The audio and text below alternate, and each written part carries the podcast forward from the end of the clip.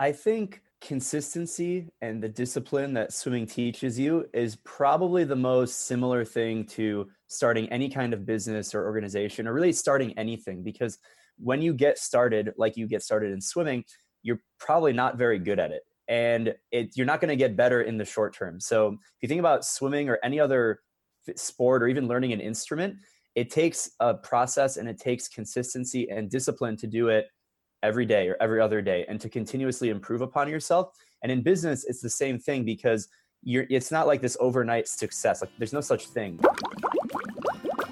Welcome to Champions Mojo Weekly Podcast, where your hosts Kelly Palace and Maria Parker share with you what it takes to be a champion. Kelly is a former Division One head swim coach, Olympic trials qualifier, and holds Masters World and National swimming records. And Maria holds world records in endurance cycling and was the overall women's winner of the world's toughest bike race, Race Across America. They'll be sharing their personal stories and wisdom, along with interviewing other champions to give you the tools you need for becoming a true champion in your own life. And now, your host, Kelly Palace. Hello, friends. Welcome to the Champions Mojo podcast. And as usual, I am co hosting with Maria Parker. Hello, Maria. Hi, Kelly. Maria, you know we're both super excited to speak with our guest today as fellow entrepreneurs. We can't help but get some major wisdom from our guest, who, besides being a national champion master swimmer and a certified master's coach, he is a thriving international entrepreneur as the co founder of My Swim Pro. And he was just selected by Forbes magazine to the prestigious 30 under 30 list for 2020 in the consumer technology category. Yes, it is the brilliant and charismatic Fares Ksebati. But Maria, before we bring Fares in, can you hit some important background information on Fares? Sure, I'm really excited to talk with Fares. He co-founded My Swim Pro in 2014, which is it's the number one fitness application to the fastest growing sport in the world, swimming. Since 2014, they've been on a mission to help swimmers of all levels live happier and healthier lives through swimming and growing their company to over 1 million downloads of the My Swim Pro app. So let's get to it and welcome to the show, Fares. Welcome, Fares. thank you so much for having me really appreciate it Maria, wouldn't we love 1 million downloads on our podcast? well, t- as of today, it's 1 million one. I just downloaded it this morning. Oh, okay, great. So, woohoo. So, Fares, um, catch us up on what you are doing now. Yeah, for sure. We have a lot planned for 2020, and I guess uh, the year has already started. So whether it's you know growing our team in the last 12 months, we've doubled in size, building out more media content that you can see on our different social channels, including our YouTube page, and also forming new partnerships. There's a lot of different moving parts, and it's really exciting time to be growing the sport of swimming and to be in the industry that we're in. And I'm sure we'll dive into a few of those topics. Yeah, tell us first, just tell us exactly what the My Swim Pro app does. For sure. The inception for My Swim Pro really came from personal experience for me as a coach. And it's delivering that coaching experience to swimmers of any skill level who don't have access to a coach, whether they can't afford it, they don't, they can't make a master's workout, for example. And it, this is mostly adults. We do have age groupers that engage with our platform, but this is really for that, you know, 37 year old woman in Southern California who swims three times per week for fitness, or maybe it's a 67 year old you know masters swimmer and they just need a workout to do a training plan to follow. And you know that, that was the inception of launching the company is providing that value to those people. And now we've grown to include different wearable applications like the apple watch. So you can take a workout from your phone sync it to the watch. It'll guide you through the workout set by set as if you had a personal coach. And of course there's analytics so you can track your heart rate. And we have a global community. And we really want to be looked at as the thought leaders in this space for that instructional content. So if you Google search, how do I do a flip turn, or how do I improve my freestyle technique, or how do I what is what does individual medley mean? And, you know, our content, whether it's articles or videos, pop up, and people can really look at what we've created as a way to learn and improve upon their performance and health. And it's completely not intimidating. I noticed that, you know, for people who aren't swimmers at all or just getting back into it, it's very welcoming and easy to use. Uh, but you have more on your mind than just, you know, selling swim apps, right? You've got you you've got the the International Swim Day. Tell us about that a little bit. Yes, World Swim Day. This is World uh, Swim Day. This That's is really it. exciting. Uh, so if you just go to you know worldswimday.org is is where we have the overview. But the inception for this really amplifies what we're trying to do at My Swim Pro. It's really empowering people to be in the water, to be active through swimming. And on this day, we it's at fourth Saturday of October, and it's really the whole weekend. It's it's World Swim Day, but we want people to be active the whole weekend. Get involved, get in the water. We have like a workout of the day. We unlock the app for free, and of course on social media, use the hashtag World Swim Day. And it was really cool to have the backing of FINA and some of the you know best Olympic swimmers who have hundreds of thousands of followers to use this hashtag and really empower people and recognize that yeah, you're a swimmer. This is great. Well, you're not alone. There's millions of people all over the world who participate in the same thing. Maybe they don't swim 10 times a week like these Olympic stars we see on TV at the Olympics, but if you swim twice a week, once a week, once every other week, if you're getting in the water, we want to empower people to do that. And at the same time, recognize that not everyone knows how to swim and there's a huge drowning epidemic and we were able to raise funds for learn to swim whether it's teaching kids or adults how to swim and i think having a global day really amplifies what we're all about at My Swim Pro, which is helping people improve their performance and health in the water. Absolutely. And as a as a user of the My Swim Pro app for many years, like since I think since it very very first came yeah, out. Yeah, rolling back to 2016. yeah, I, I I told you at nationals. I saw you at nationals, and I just saw your T-shirt, My Swim Pro. I didn't know who you were or what, but I knew it was the app that I was using. And you know, I'm not a, a type of swimmer that needs my own I don't need a workout written, but I know if people do, that's great.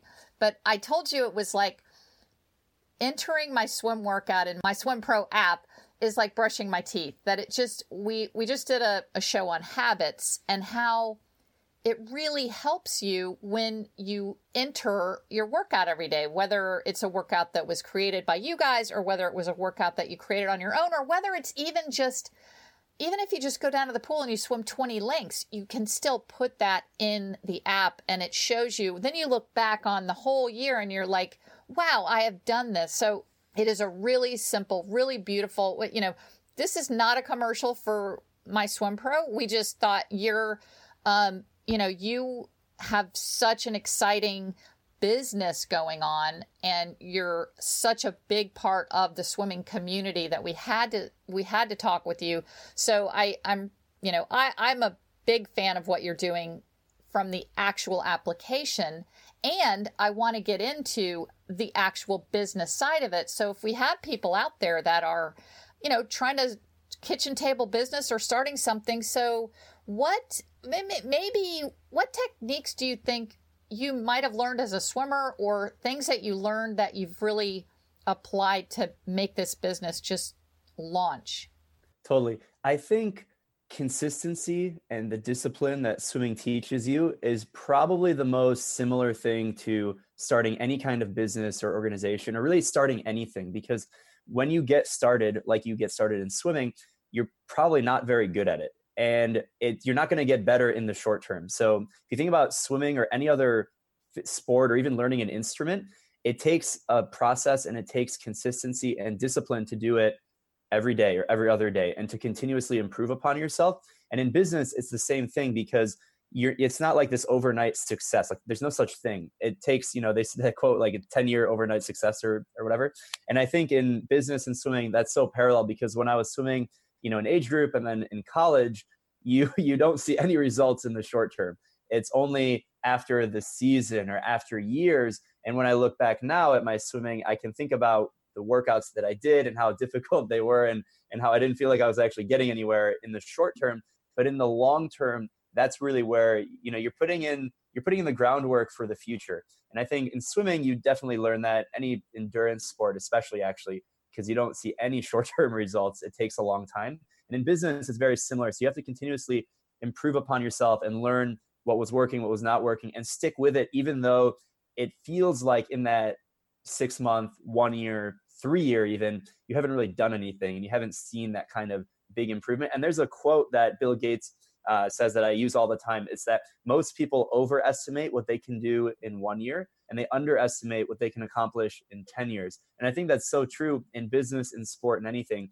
You know, people have really high ambitions for themselves over a 12 month window and they want to achieve so much. and they often fall short of what they wanted to do in one year but they underestimate their ability to perform over a course of a decade because if you are consistent you have like that compounding growth and so one year becomes two becomes three it's not a linear projection if you are consistent it compounds and over 10 years you have like this exponential potential and i use the example in swimming uh, when you're speaking with like an athlete coach relationship because if you, t- if you take a look at an athlete that's eight years old they might not be very good but that same swimmer might be an olympic gold medalist world record holder 10 years later and in a year from age 8 to age 9 you're not going to see that much uh, significant improvement. But if that swimmer is motivated and finds that potential within themselves and they have the right coaching, it's very easy to see them breaking a world record and become the greatest of all time in whatever it is that they're doing over that 10 year window. And I think in business, it's the same thing. That's a really great lesson. But I my question for you is how do you stay motivated on year 4? or three or you know what do you do because obviously you have the 10,000 foot view and now you're really experiencing some success um, so what did you do in the beginning when things weren't all you know, when you weren't in Forbes magazine. For sure yeah. I think there's two parts of that. So the first part is the why behind what you're doing. Um, and I think you have to be really motivated the motivation comes from your it's intrinsic. It can't be extrinsic. That's why people who are trying to do something to make a lot of money or they're doing it for someone else that's really hard to stick with it in year four because you're not intrinsically motivated. So for me, you know, I come from the coaching background. I, yes, I like entrepreneurship and I've worked at different startups and learned a lot from those entrepreneurs. But I'm not trying to start a company. I didn't start a company in a space that I wasn't interested in.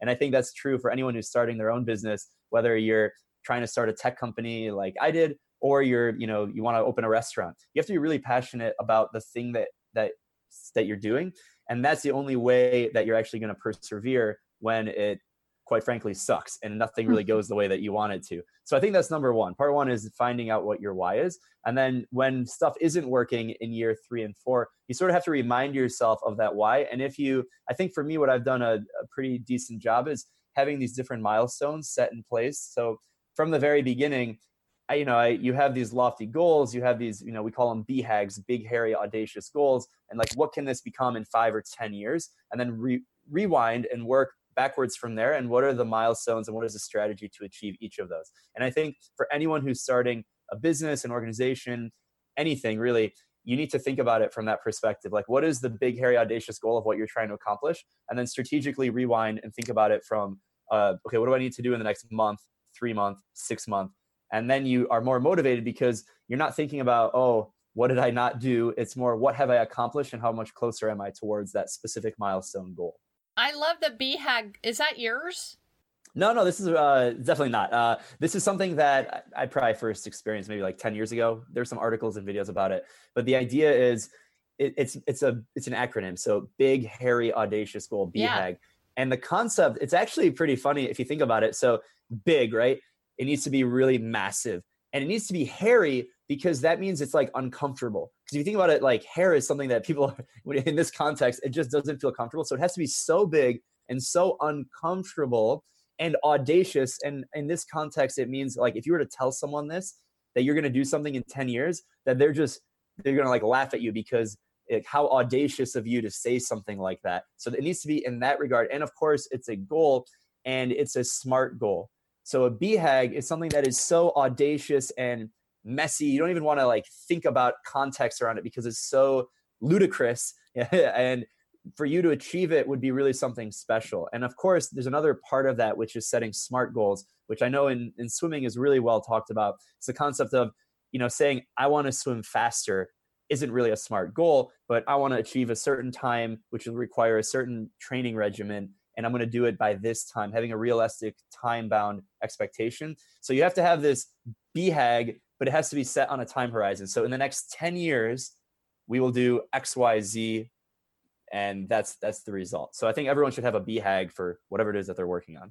Yes, I that's love it. So what about uh, obstacles? So we love stories, and I'm sure that your graph chart that when I saw it, it's just going straight up through the roof. Um, I'm sure there were some obstacles you came across there. What what would you say is the biggest obstacle that you've had to overcome to build this business and maybe a story w- with it? yeah, there's there's a lot of stories here. Uh, we can, you know, we could spend all day talking about some more interesting than others, but I think if we rewind, uh, you know, the challenges now are a lot different than the challenges when you first get started, and I think they will continue to evolve. So, for example, you know, now the challenges are more around attracting the right talent, you know, hiring the right people, and making sure we're strategically do timing the right things and, and stuff like that.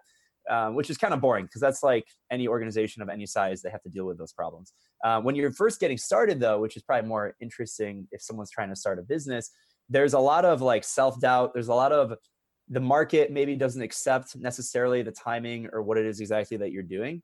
And so the balance of I have this really great idea and I'm trying to bring something to market, but you're either shy to put that in front of people or you've put it in front of people and you're hearing negative feedback. And so you have to balance this is probably the hardest struggle initially for an entrepreneur is balancing that your own internal intrinsic drive to put something into the market balanced with what the market feedback is. And so not everyone's going to like what you do. Not everyone's going to accept it. It's not going to get the traction that you like. And this is really challenging because technically the thing that you're building doesn't exist for a reason. It's probably really difficult to make it happen. Someone else already tried, they failed. Maybe there isn't any market demand. And so it's not really your decision to decide if the idea is good or not. That's the market's decision. So when you put something out in the market, you know, being able to listen to the right feedback from the right people and then stay motivated from that intrinsic motivation is probably the hardest part.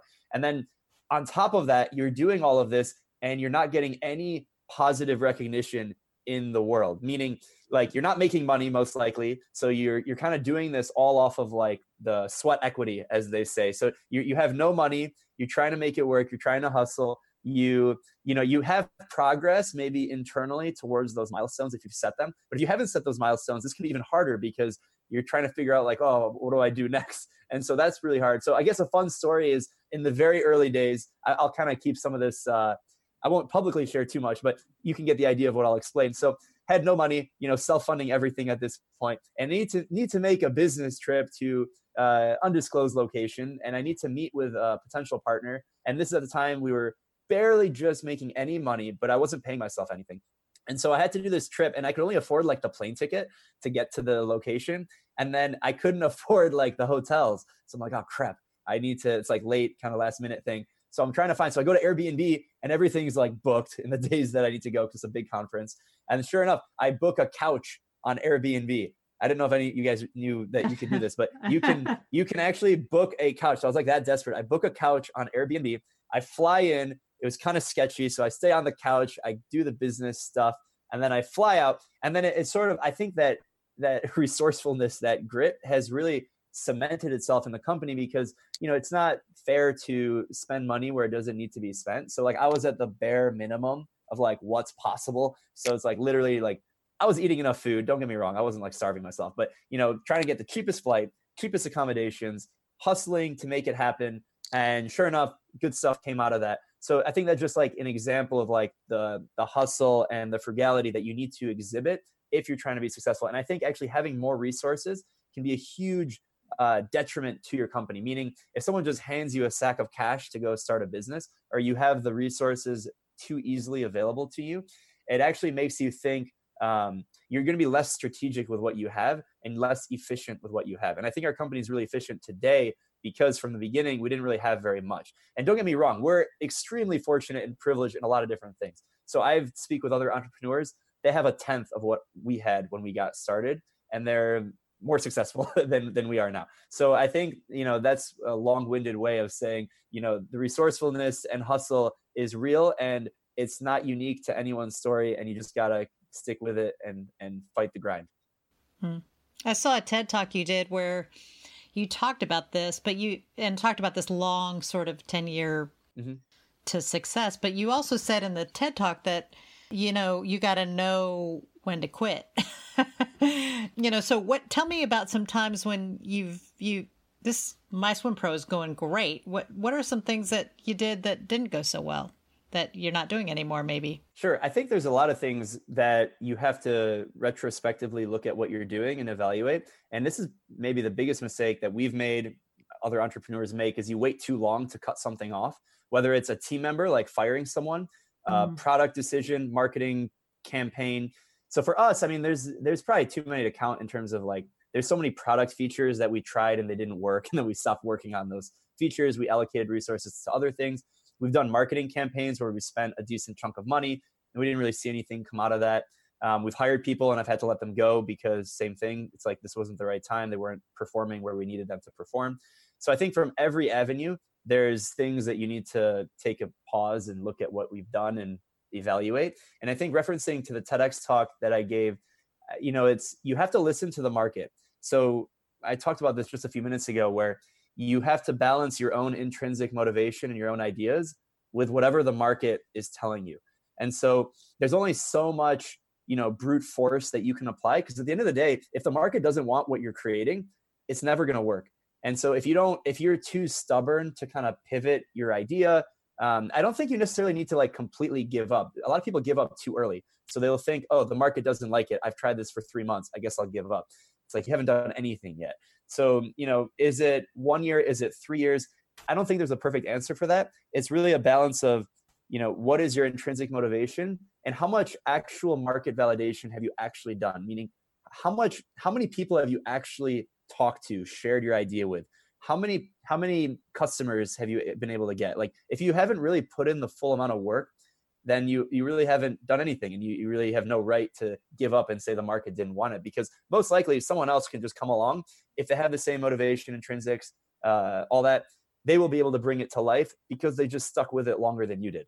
And that's a that's a reality that entrepreneurs ourselves included we have to think about. You know how much time am i putting into this?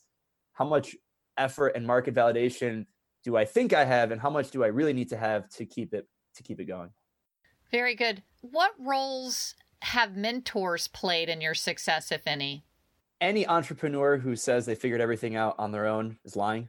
they don't know what they're doing. Uh, you normally you and I think what I've done well is surround myself with people who have certain domain expertise in certain things. I think for me, you know, rather than naming one specific mentor, um, for us, it's on the business side.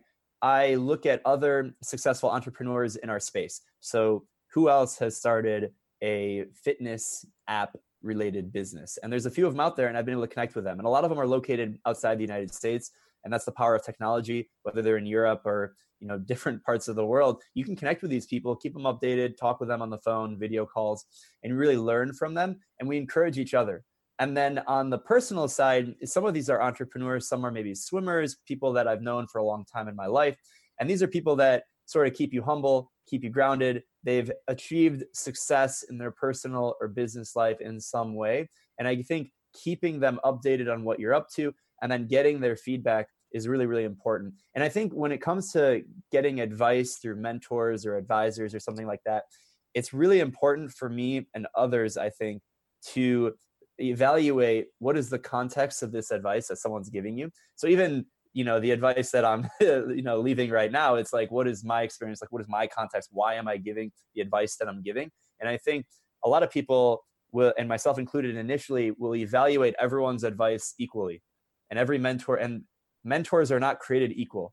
You know everyone has different experiences different advice that they can uh, will upon you. And it's your job to identify who are the people that i want to be associated with there's that great uh, saying like you're a reflection of the five people you spend the most time around with or something like that and that's totally true so you know if you're if you're a solo entrepreneur or you're working on something on your own it could be your immediate family members, and my family is very important to me, so they're definitely a part of that. It could be the people that you see at a co-working space, or maybe it's mentors that you specifically seek out to be next to.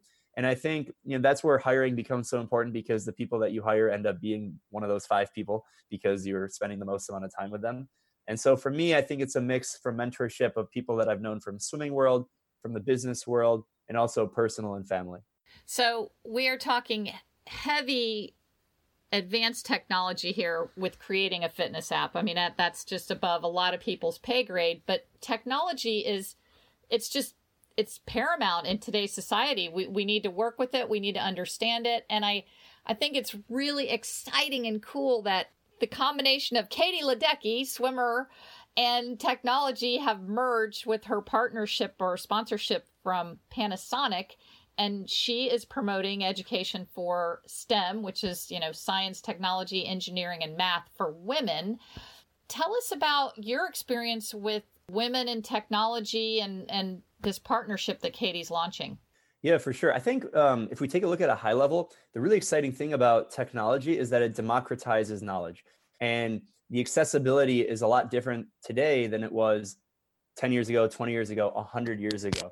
And, you know, this technology changes lives. It helps, you know, it's curing diseases, it's improving the, you know, whether it's something like my Swim Pro or other, you know, medical related things. There's a lot of potential. And right now, it's not equal uh, men and women who are starting tech companies. It just, if you look at the facts, the number of engineers and all that, it's not equal. So there's a huge opportunity to bring that level of equality up because the impact is that much more exponential. Because right now, we're not really at a playing field where everyone's really maximizing the output, leveraging this technology. And I think as time goes on, and you know, hopefully with you know different partnerships like the one you mentioned with Katie and Panasonic, and empowering. I believe um, the STEM program it's about reaching middle schools in like five new markets or something. And so that's awesome because it's bringing the power of technology and kind of leveling the playing field because right now it's not level. And you know this is like a huge problem in the tech world, Silicon Valley. All these companies have you know all these initiatives to try and improve upon this. I mean, if you look at any tech company, ours included, there's most likely more men than women. And so we're actively looking at how can we be more inclusive and not only in our, in our hiring, but even in our content that you see on the web to make sure that everyone is included and that everyone from a technology perspective is empowered and able to provide that kind of impact. Because at the end of the day, like that's why that's the power of technology is to provide that kind of impact. Fun story. I actually did a collaboration with Panasonic back like 12 and a half years ago where I was part of, um, they had like this Panasonic living in high definition program and so I won $20,000 in high tech stuff from Panasonic. And so that company is definitely forward looking when it comes to this uh, type of things. And then when you take someone like Katie Ledecky, who has this kind of you know global persona in the sports world, and I believe Michael Phelps was involved with this as well. So I think it, all of this is great, and it's really exciting to see where it'll go. It is. So I the, the two times now that I've or three that I've that I've seen you and talked with you, you seem so uh, friendly and laid back and approachable. And it just made me think about what your strengths might be and what your weaknesses might be and, and how you bring those to your business. So I think from, let me start with weaknesses first. So for me personally, uh, I, it's funny because I mentioned like the 10 year window and all that. So my patience is definitely something that is a weakness and being able to kind of check myself and make sure that I don't come across too hard at certain times when it's not really warranted.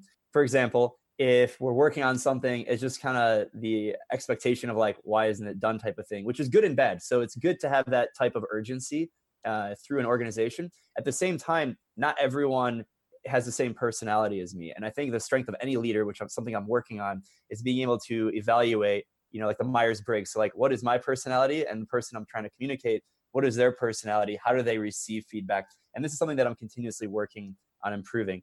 I think on the strength side it, maybe it comes through in the tone of voice. It just i have a lot of energy. I'm able to deliver that all the time uh, and that's just what i lead with. I lead with my energy. I'm very uh, forward. I think that's a that's a strength and a weakness potentially. I'm very direct whether it's feedback you know good bad and ugly i'll just tell you. Uh, so that's that's definitely i think i think that falls more on the strength side because you don't waste time fiddling with with things. So that's my perspective. Other people, you know, think maybe similar or different. Hmm, that's great. In general, what do you think are some ca- some characteristics of champions in general? Okay, so this I thought about this, um, and what I have learned more and more, and I lean toward. Like if you asked me this ten years ago, I wouldn't have probably said what I'm about to say. I think great champions, leaders, people who have done something, they have really great self awareness, meaning they know what they're good at and they know what they're not good at. And because because this is so important for when you're trying to recruit other people to help you build something and any great champion has been able to do that. They're not you know no one is a solo show and they go through life and they just do everything on their own. No one ever helps them. They kind of do everything. That's not how it works. So anyone who's achieved success in anything, they have a lot of people that help them. But if you have the right self awareness, then you know what kind of help that you need. And if you don't have very good self awareness, like the question you asked about is strengths and weaknesses, and under, and that could be from a personality perspective. It could also be from a skill perspective. So mm-hmm. if you know technology, if you know Photoshop, if you if you have good sales skills, if you understand digital marketing or creative skills, so knowing what you're good at and doubling down on that, and then looking for the right support in all the areas that you're not as good at, because that is really the most efficient way to amplify whatever it is that you're doing. A lot of people, I think, get this wrong. They think, okay, what am I really good at? Awesome, I figured out a plan. Now I'm gonna go hire someone to do the thing that I'm really good at so I can just, I don't know, sit on a beach or something. That's actually the opposite of how I think it works, where you should really double down on what you're really good at, finding your strengths. And then it, as soon as possible, once you've identified that, you you figure out who can help me with those. I think in swimming, actually, this is very relatable. So if you think about someone who can swim a lot of different events, you know, you could spend time on your worst event, but you're probably not going to go to the Olympics. And you know, if you're talking about elite level swimmer, you're not going to go to the Olympics in your worst event, and you're better off focusing on what you're really good at and have help and support and coaching for what you're not as good at if you're trying to train for the IM. That's just a swimming example, but that's I think it's self awareness, and all great champions have an incredible amount of self awareness. That's a great answer, and I don't think we've heard that before. so I really like it. Uh, we've heard often competitiveness. Do you think that's important? I do think that's really important, and I would say um, maybe you guys have heard this. Like, there's, you know, is it better? Michael Phelps would always be quoted as like he hates to lose more than he likes to win, and I think there's two sides of that. So some people would definitely fall in the you know want to win category, and some people just hate to lose. Um, to be honest, I'm not. I think everyone has some level of each of those. Um, I might be more on the winning side than hate to lose. Like I would rather, maybe it's selfish. Like I'd rather like win and not worry about what other people are doing. Whereas others, they don't care about like that win. They just want to make sure they're better than, and that's the competitiveness. So they just want to make sure they're better than everyone else in whatever it is that they're doing.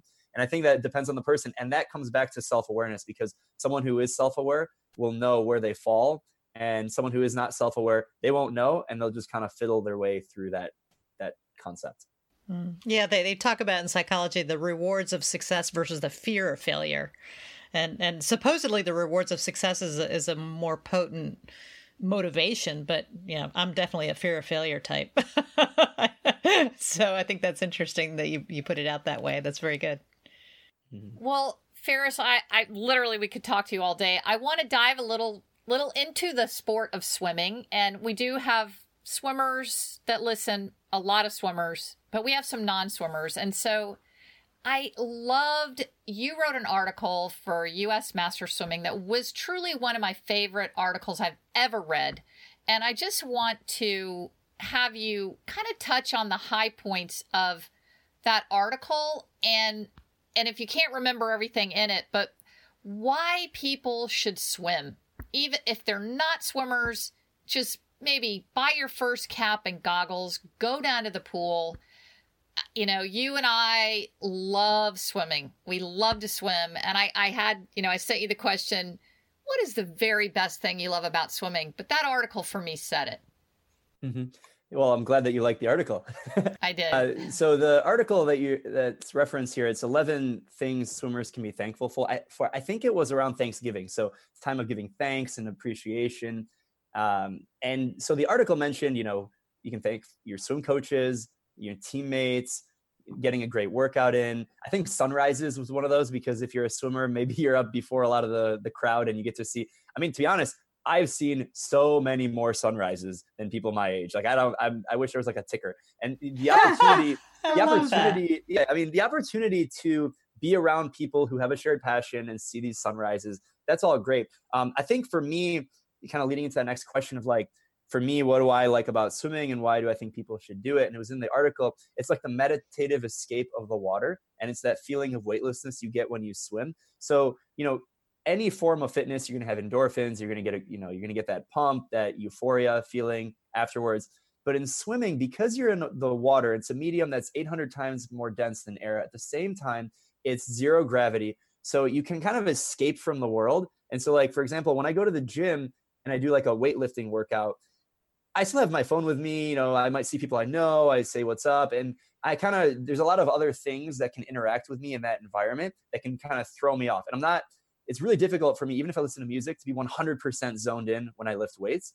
Versus swimming, you just have this connection with the water, and everything else is not really important. And even if you're swimming with a master's group and like with other people, when you push off the wall or you're floating, you're not talking to anyone. You're like you're in your own world. You know, you're whether you're outside or inside. You have this medium that's uh, in. You know, your body is encased in it, and so that connection with the water is something that you don't get doing any other kind of physical activity. So, of course, in swimming, it's you know it's low impact, so it's going to be good on your joints. You can do it your entire life from they say from cradle to grave. So there's all these obviously health benefits with swimming, but I think that combined with the mental aspect of how it's so great for your body, it's so great for your mind, is why I is how I and why I encourage people to pick up swimming.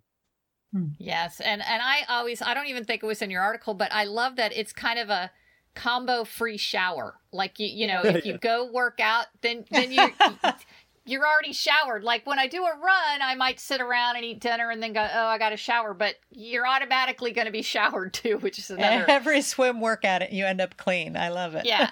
yes. Yes. So, um, okay, two more quick questions. One is, um, what are you most excited about for for the future, Fares?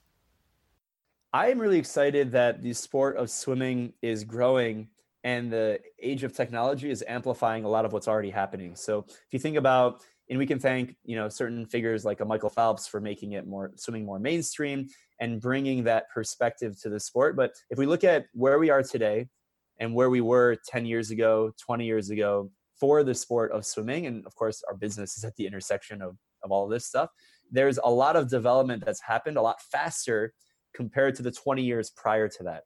And as we are in an Olympic year, you know, Tokyo is coming up, and there's a lot of opportunity for on the business side, but also to get more people into swimming, which is all the great benefits that we just talked about. Like we're gonna have a lot more people get into swimming, reconnect, feel more empowered. Like even if someone already swims this year, when they see it on TV and when they see all of this cool stuff happening and innovation, whether it's My Swim Pro or other companies, they feel more empowered to do what they're already doing and maybe they'll bring other people around with them because you know for me and for us for others there's only so much you can do on your own and if you can build a platform that empowers others to empower then you can amplify significantly what you're trying to achieve. And i think at my swim pro that is what we're trying to do. We're trying to empower the existing community make them feel associated and connected with something. And if we look at today in 2020 and what it will be in 2030 I think that will be only amplified compared to looking at what the last 10 years was. So we're at a really interesting point at the intersection of technology, swimming, media, and the perception of the world around what we're doing. I like how you're promoting, you know, not just what you're doing, but swimming in general. I think that your why is is of course going to help you to succeed because it's so much bigger than just being successful. What advice would you give to someone who wants to launch a new business or a new swim routine? And would those two things be different pieces of advice? Ooh, I think they would be different. So if we talk about the, let's talk about the, the boring one, the business one first, because I think the swimming is more interesting. But we'll talk about business. So if you're starting something new, whether it's an organization, a company, whatever, you need to focus on solving the problem, not whatever the solution is. So people get uh, addicted and stuck to whatever their idea, their solution is. But you need to stay close to the problem that you're trying to solve. Like, why, why, what is this? What point of this idea? And if you can ground yourself in helping solve that problem, it's going to be way more efficient to actually finding success, whatever that success may be. It, it could be making money at the end. It could be uh, ideally it should be solving the problem that you initially are starting the company or organization in the first place. So there's some unmet need, and it's your job as the entrepreneur to figure out what the solution is. But you can't start with the solution and figure out what the problem is. That's the opposite of how it works. So I think that's you know that that one lasting piece of advice is focus on the problem, listen to the people that you're trying to help, and deliver it to those people, and kind of ignore everyone else. And on the swimming side, if you're trying to, I guess, get into swimming or for the first time, um, first of all, download My Swim Pro. That's number one. Uh, and then you know, I think it's setting a smart goal for yourself. And we created, I created a whole bunch of videos that are online about setting smart goals as it relates to swimming. And just saying, I want to get into swimming or I want to start swimming again is not a smart goal. The smart goal is, you know, I am going to start, I already have a, I'm going to sign up for a pool, step one. I'm going to go next Monday, February, whatever day it is. And I'm going to follow the My Swim Pro training plan, three workouts per week that has a specific goal to it. And at the end of six weeks or 12 weeks, whatever plan that you pick, you will have achieved X, Y, and Z. And that's really the best advice is finding what your smart goal is and making sure it's not like, you know, New Year's resolutions is the biggest example of failed goals because people don't set smart goals. They're like, I'm going to sign up for a gym membership or I'm going to start swimming again. And that's it. It kind of ends there. And really, part two, the more important part, is figuring out like, what is you know how are you going to actually achieve that goal and it starts with having like a measurable time bound specific thing that you're working towards. And the my swim pro app is a great way to do that. Absolutely. I think that is a great place to end this interview. And Fares we so appreciate your time. We I, sure I do. i'm so motivated and ready to go. Ready to go. Both both in my business and swimming. Yay. thanks again maria kelly. I really appreciate you guys having me on the show. Yes. Thank you so much, Fares. Well, Maria, there is no doubt why Fares is so successful. That's right. He's he's a pro, and I mean that all the way down. He's he's so amazing and thoughtful, and uh, yeah, that was a great interview.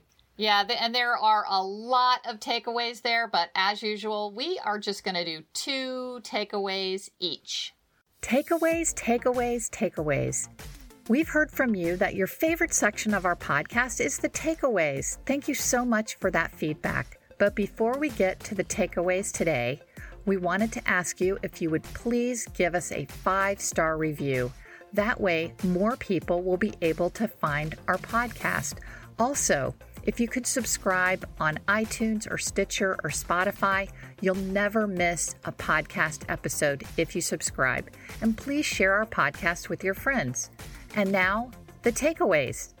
The takeaway that was really spoke to me to begin with was to know your why. I think this is we've talked about this. This is not a new idea, but it it never hurts to remind yourself why am I doing what I'm doing? What is you know what is at the core of this? And uh, he had done um, a video of, of the state of his company and he, that's where he started. What are we doing in this company? And I think that's really important, not just for your business, but for your life. What it's, it's like, what, who are you? What's your why? Why do you exist? Why were you created? So reminding, and you can do that periodically. You can helicopter up and look at that, but I think you should also just remind yourself every day and keep you out of the weeds a little bit.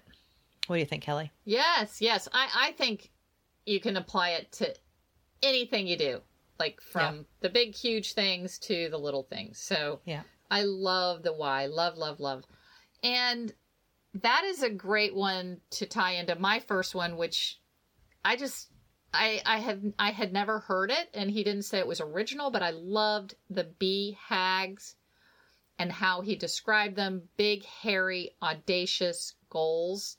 And i think what made you know and Tony Robbins has said this that, you know, a lot of the motivational people is you've got to have a gigantic goal to kind of get you out of bed, get you motivated, really wake you up in the morning and and make you be passionate. The bigger the goal. And then the old saying, you know, shoot for the moon and you'll hit the stars. And I feel like that that's really important that you you need to have a goal that is just people are just going to say, Are you out of your mind? You can't yeah. do that. You know, so I love that. But I, I liked the addition of starting at the big, hairy goal and then backing up with milestones because, you know, you could look like a gigantic failure if you're just shooting for this big goal and you don't have any stepping stones on the way. And I, I've always thought of milestones as stepping stones, you know, that this is where I'm going to be in three months, and this is where I'm going to be in six months, and nine months, and a year. And so I think that was a great one that I loved was having a big goal, but also having those milestones. So when you cross them, you're still feeling successful on your way to that big, gigantic goal. Yeah, I, I, we've talked about this in other ways, but I love the acronym big, hairy, audacious goals. And the whole point of that is that when you think about it, it's going to make your heart beat. It's going to make you, it's going to fill your chest. if you think about yourself doing whatever it is that's so audacious, it's gonna it's it, like you said it's gonna motivate you but then that you know that doesn't that doesn't that that doesn't get you you know boiling the water you know it doesn't get you doing the the little gritty details of what you have to do to get there. So yeah great great um you know related to the why as you said. And my second takeaway again so hard to choose but I was very motivated by his little story of early on having to fly someplace to get to uh, find an investor or something and not having enough money to both have the ticket and to stay in a hotel. So he basically um, was just sleeping on a couch, barely sleeping. And he made the point that he didn't have the resources, so it made him creative. And I think this is really important we can think of our limitations as bad, but they're really good. They they make you think outside the box, think creatively. There's a beautiful book called Beautiful Constraints, and that's the whole subject of the book. It's like you know, we can if you know, how am I going to get to this to this investor even though I don't have enough money? Well, I can if I find somebody's couch to stay on. If I spend the money on the on the cheap ticket, I you know, so it's so you ask yourself these questions, how can I get there? We can if and it helps you to be creative and and and think of new ways around um, around problems. So I I love the idea of thinking of your limitations, your grittiness as something positive in your life, in your business, in your goals. Yes, yes, and you know, creativity is one of my top five signature strengths. And I feel like it does make yeah. you creative when you don't yeah. have the resources, no matter what. Like, even just making dinner. If you don't have a whole pantry full of food, but you have a, you know, a can of beans and a onion, well then you're having, you know, beans your, and onions. Your mom and... your mom was so good at that. I love that. We call it making rock soup because you just whatever's there, she would you know, I'd be looking in the fridge, there is nothing there. And she would create the most beautiful meals out of whatever. So, yeah, that's where you got your creativity, Kelly. Yeah. So, less resources may be better in some yes. cases for the Helps creativity. you be creative. Yeah. So, my second one, which I don't think we've heard from any other guests, but certainly is a is a standard of performance that I've I've heard from many many champions, which Fares is is the five people that you surround yourself are the ones that you become the most like. They actually say that your five closest friends are your uh the average net worth of your five closest friends is probably your net worth and that's that's in you know, wealth creation circles. And I'm sure it's the same with entrepreneurialism or with discipline or with or spirituality or whatever. Right. Absolutely. Spirituality, what whatever that the people that you are within your, you know, your circle, your five closest people to you and they don't maybe don't even have to be friends it could be your spouse and your parent or you know there was a there was a while there where the only people that i saw were my mother and my father and my husband.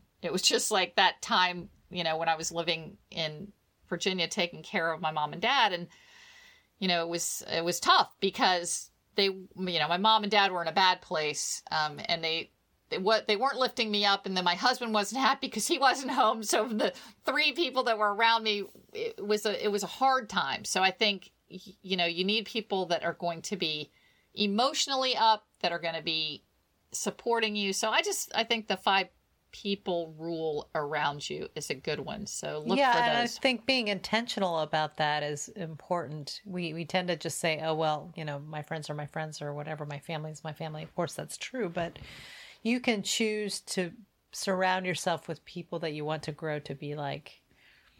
Yes, absolutely. And and and seek them out. I mean, I think I've like reached out to friends that I may not have seen in a while because they say we all need four really good friends. Like, you know, hey, I need to reconnect with you. I need to be friends yeah. with you. So I think that's yeah, great. That's great. Well, we could go on, but as we always say, we hope you'll listen to the entire interview with Fares. It was, you know, there was a lot there and really, really I learned a lot and I it was highly motivating to me as an entrepreneur and as as um you know just to try to be more champion like and Fares is succeeding at the highest level of his craft. Well, there's another great interview and Maria, love you so much. Love you too, Kelly. Bye-bye. Talk to you soon. Bye-bye. This week's quote of the week comes to us from Fares Ksebati. Resourcefulness and hustle are real and not unique to anyone's success. You've just got to stick with it and fight the grind. You've been listening to the Champions Mojo podcast, designed to make you feel inspired, motivated, and educated. Subscribe to the podcast on iTunes, Spotify, and Google Play. Also, visit championsmojo.com to learn more.